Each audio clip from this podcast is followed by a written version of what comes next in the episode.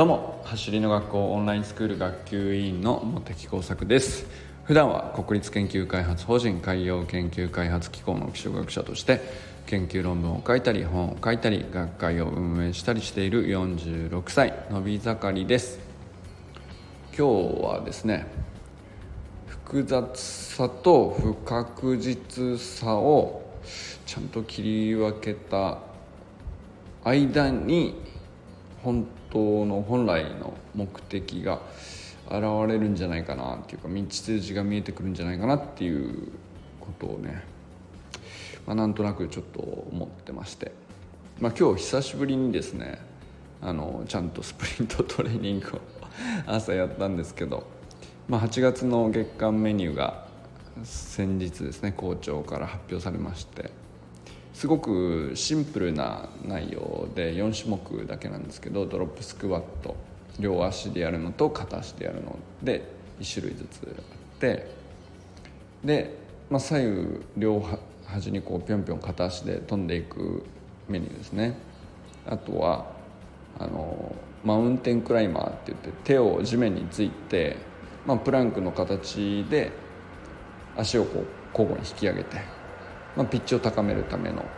メニューなんですけどまあ要するに動きとしてはめちゃくちゃシンプルなんですけどなんですかねあの特にその片足でジャンプして片足で着地するみたいなこととか片足のドロップスクワットとかはあの見た目すんげえシンプルなのに安定して着地することの難しさをめちゃくちゃ感じるんですよね。まあ、ここになんかそのやってることパッと見シンプルであの大したことなさそうなんですけどその片足で安定を取るっていうことの何て言うんですかね僕それすごい複雑なことしてるんだろうなと思う人間の体としてね。あの一本足でちゃんとこう重心の真下を捉えた上で、まあ、なおかつ必要な筋力は最低限強くしなきゃいけないし、まあ、筋肉もたくさんこう前にも後ろにもいろいろ足回り腰回りついているのでそうするとまあそのバラン前後左右のバランスのなんていうかどっかだけが強いだけじゃダメで。っていうことを考えるとめちゃくちゃなんていうか細かく考えるとすげえ複雑だなと。でさらにそこに脳からのね、えー、指令がいかなきゃいけないので筋肉の量が大きいだけじゃダメで正しくバランスを取るような適切な神経回路の指令というかまあそれがまあざっくり言うと慣れってことなんだけどでも相当ややこしそうじゃないですか。なんかロボットで成立させようとしたらすごいそんななんか作れって言われても作れなさそうな。めちゃくちゃなんかあの何本線つないだらそれ制御できんのかなっていうか想像つかないなっていうね。あの、まあ、そういう動きだなと思ってあの、まあ、今日やってて感じたんですよね。でまあ今日のメニューは特になんだろうな。複雑で悩んだとかじゃないし、まあ、不確実な未来に、えー、不安を覚えたとかそんなことないんだけれども、まあ、なんかその簡単で確実にやれさえすればこれはできるっていうことだけど実は仕組みとしてちゃんと見ると複雑っていう話と、えー、見た目、えーすごくシンプルなんだけどあの10回やって何回できるかはすげえ不確実みたいなことって、まあ、例えば野球だとバットにボールを当てるみたいなのっていうのはね打率よくて3割だったりするわけじゃないですか。なんかそのでどっちもあると思うんですよねなんか課題を決めたりとか目的とかルールとかなんかゲーム性ってそういうところに出てくると思うんですよなんか複雑にして難しくする場合と不確実誰にとっても不確実だよねっていう要素を持ち込んであのゲームの面白さを演出するっていうルールになってる場合と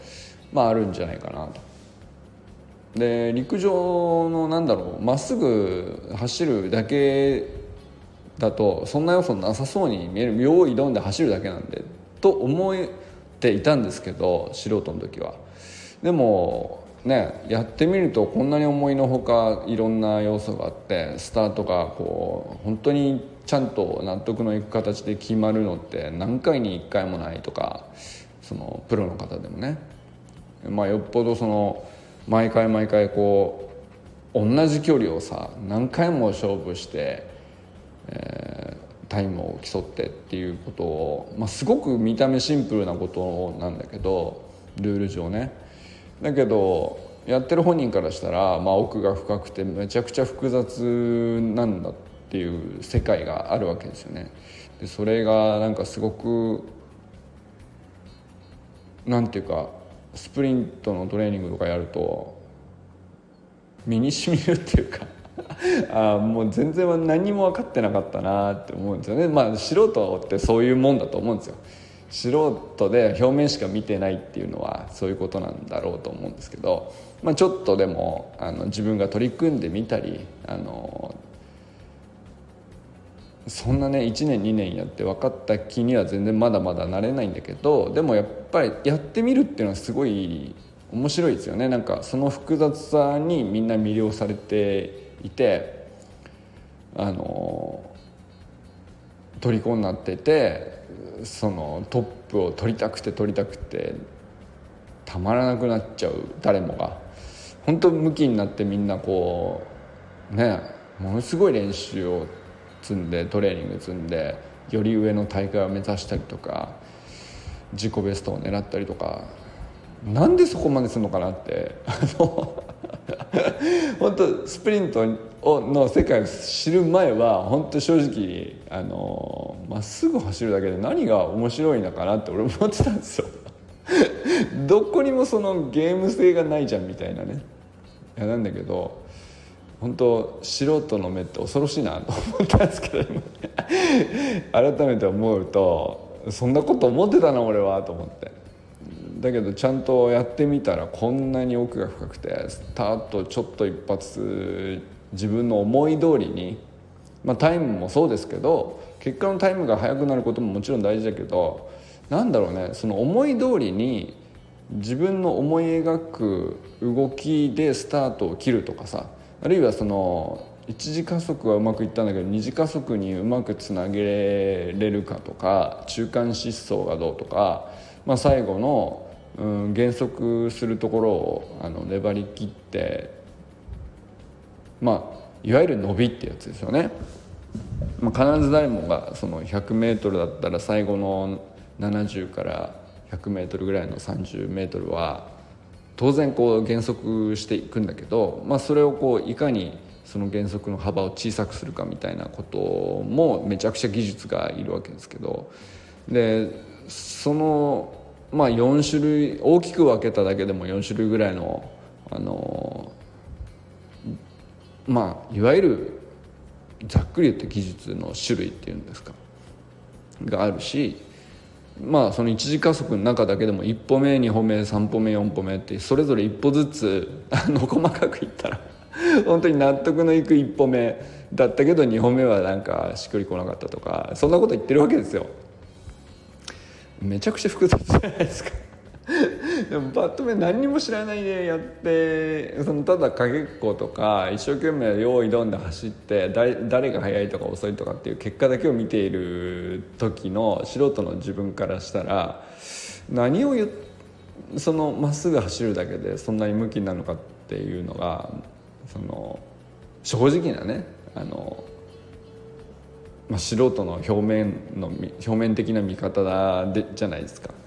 まあ、こここっちで見てる人が大半なんじゃないかなと思うんですけど、まあ、でもあのそれがまあ必ずしもどこまで速くなりたいかっていう目的で高みを目指す人ばっかりじゃないかもしれないけどでも面白くなるっていうのはすごく大きな価値だなと思うんですよね。実は複雑なんだとその一歩ずつの精度が高いくできるっていうこと。でそれを成立させるっていうのは実はその一歩に対してだけでもあるいは着地の瞬間だけに対してでも完成度があるし着地の前の足を引き上げて振り下ろすみたいなどっちの局面それぞれについてここの局面ではすごくいいと。であと振り下ろす力さえもっと強くなればあの次の2歩目につながるんじゃないかみたいな、まあ、そんなこういろんな 複雑さがあって、まあ、それは全て追求する突き詰める対象になっていくわけじゃないですか。でそれめちゃくちゃ複雑なんですけどあのそれは何て言うかちゃんとその複雑なプロセスがちゃんとあるということをまず一回理解するとめちまずめちゃくちゃ面白くなるっていうのと同時にそのことを理解した瞬間に一つずつ取り組んでいきさえすれば確実に能力が上がっていくっていう、まあ、それとても確実なことなんですよね。複雑なのに確実なことだっていうのがあのこれもまたなんか僕の思い違いというか勘違いがあったなって思ってて。あの面白いなと思って。なんかこう複雑なものを見るとあの不確実っぽく感じちゃうんですけれどもなんか不確実なものしか目に入ってこなくなっちゃうというかあの何回やってもこう10回に1回ぐらいしかうまくいかないとかまあ、例えば理想の設置みたいなのだとしてね。それ10回に1回ぐらいしかうまく設置できない。例えば僕は今日ドロップスクワットを片足でやった時にあのたまたま安定して設置できたのは10回に1回だったですね。それ単純にフィジカルの問題もあるんですけどあの、まあ、そんな感じなんですよね。でその分、うんとやっぱり必要な能力は細かく分解していくと結構複雑だっていうことだと思うんですよね。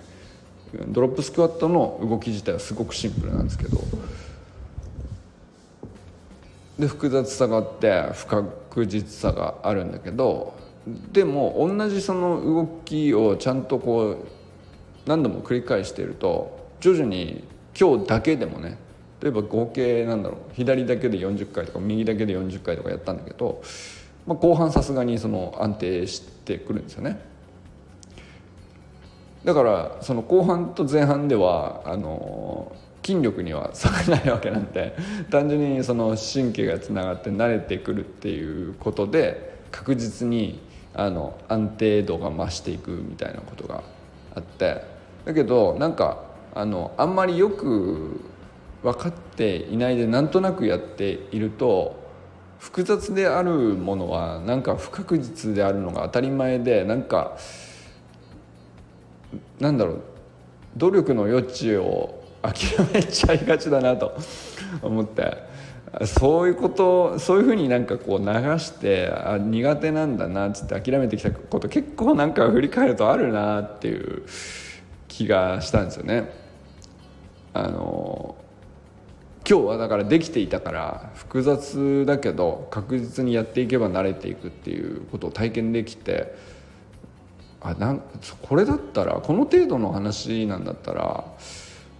あなんかそのほ他に結構いろいろトライして複雑だな全然こうこんがらがっちゃってわけわかんないからあのやめちゃったみたいなことってまあ過去たくさんあるわけなんですけどそれはなんかもうなんだろうな何かの勉強とかでもそうだし仕事作業あるいは何ですか。えっと手続きとかなんだろうな。あとは、まあ、スポーツでもいろいろありますよね。このスポーツのこのルールに全然ついていけないとか。そうですね。なんか僕思ったよりラグビーが苦手でしたね。ラグビーのルールよく分かんねえなってなっちゃってでも別にみんなやりゃできる話なんで誰でもできるし誰でも覚えれるようなルールでしかないのは間違いなくてすごい確実なのになんか最初複雑だなと思ったらあのなんだろう。あたかも複雑なものと不確実なものってとこうごちゃごちゃ頭の中こう切り分けれなくなってその先に進むのをこう止めちゃう感覚っていうんですかね。そういう感情によくなったなと、まあ、だから挫折っていうか挫折するまでもなくなんかあのいやうまくできないからいいやって投げちゃうやつの大抵のものはそこ切り分けられてなくてあの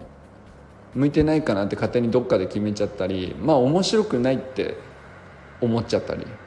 本当は多分ね魅力を感じてるからトライはしてると思うんですよ。だけどなんかあの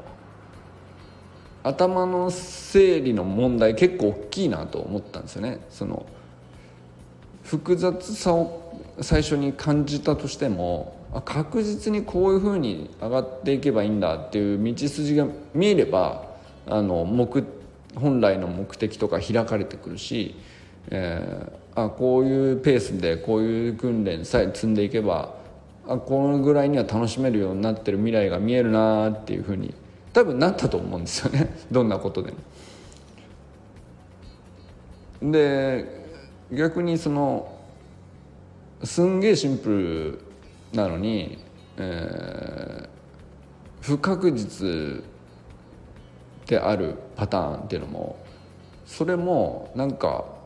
こんなその運ゲーじゃねえかみたいなこう思い込んじゃってそうじゃなくて その不確実さもちゃんとそのそれをどう確実性を高めていくかみたいなのにはちゃんとやりようがあるみたいなことをちゃんと切り分けて見えていればあのなんだろうやる気になれたんじゃないかなっていうこともあるしこれどっちもあると思うんですけどでもよく僕が何かしらこうやりかけてポイって投げちゃう手のものなんか大や魅力を感じていたりあるいはその作業とか仕事とかだとやった方が良さそうだなとか必要なスキルなんじゃないかとかうんまあさっさと踏んでおけばいい手続きだよなとかそういうのもなんかいろいろあるんですけどなんかそのよくやっちゃうのがあのまあ後回しにしたり避けていったりあのさっさと身につけておけばいいものをあのサボっちゃったりっていうまあいろいろパターンあるんですけど結構なことがあのこの問題大きいなと思ったんですよね。不確実なことっていうのと複雑なことっていうのの切り分けが全然できてなくて、えー、どっちなのかっていうのがちゃんと分かってない。で不確実で複雑で、えー、無理ゲーだみたいなまあざっくり言うとね。いやでもちゃんとこう冷静になって考えたらできてる人ちゃんといるわけだしあのその人だってできなかった状態から少しずつできるようになっただけの話なんであの道をちゃんとあるはずなんだけどなんかその道が見えない時にあの才能があるとかっていう言葉に逃げてしまったりね。でも実はどんなことだって才能じゃないですよね。間違いなく。絶対そのパソコン苦手な人とかパソコン苦手なんでってずっと言い続けるじゃないですか。でこれって絶対才能のわけないんですよね。あのどんなに苦手な人もやった人はできるじゃないですか。でそこにこうスプリントもああそうだったのかって僕らは気づけたっていう仲間でオンラインスクールに集ってるわけですけどスプリントだってそうなんだとしたらもう本当何でもいけるはずなんですよね。なんか今まで苦手としてきたもの才能だろうどうせセンスでしょみたいなので片付けてきたもの。でそれはそのことだけは結構ね何度も喋ってきたんですけどいやだから例えば勉強だって才能じゃないんだし、えー、なんだろう IT のリテラシーだとか最近でいくと IT のリテラシーにもいろんな分野があるからクラウドで行くのかとかそのなんだかんだあるじゃないですか。そのいろんなプログラミングレベルの話もあればあのねいろんなサービスが出てきているから、まあ、そのサービスの特徴にこう相性が合うとか合わないとかあの管理系のものから管理用の道具ソフトウェアみたいなものから、まあ、クリエイター系の何でしょう映像編集だとか画像編集だとかそういうのもあるしまあ何でもそうなんですけどあの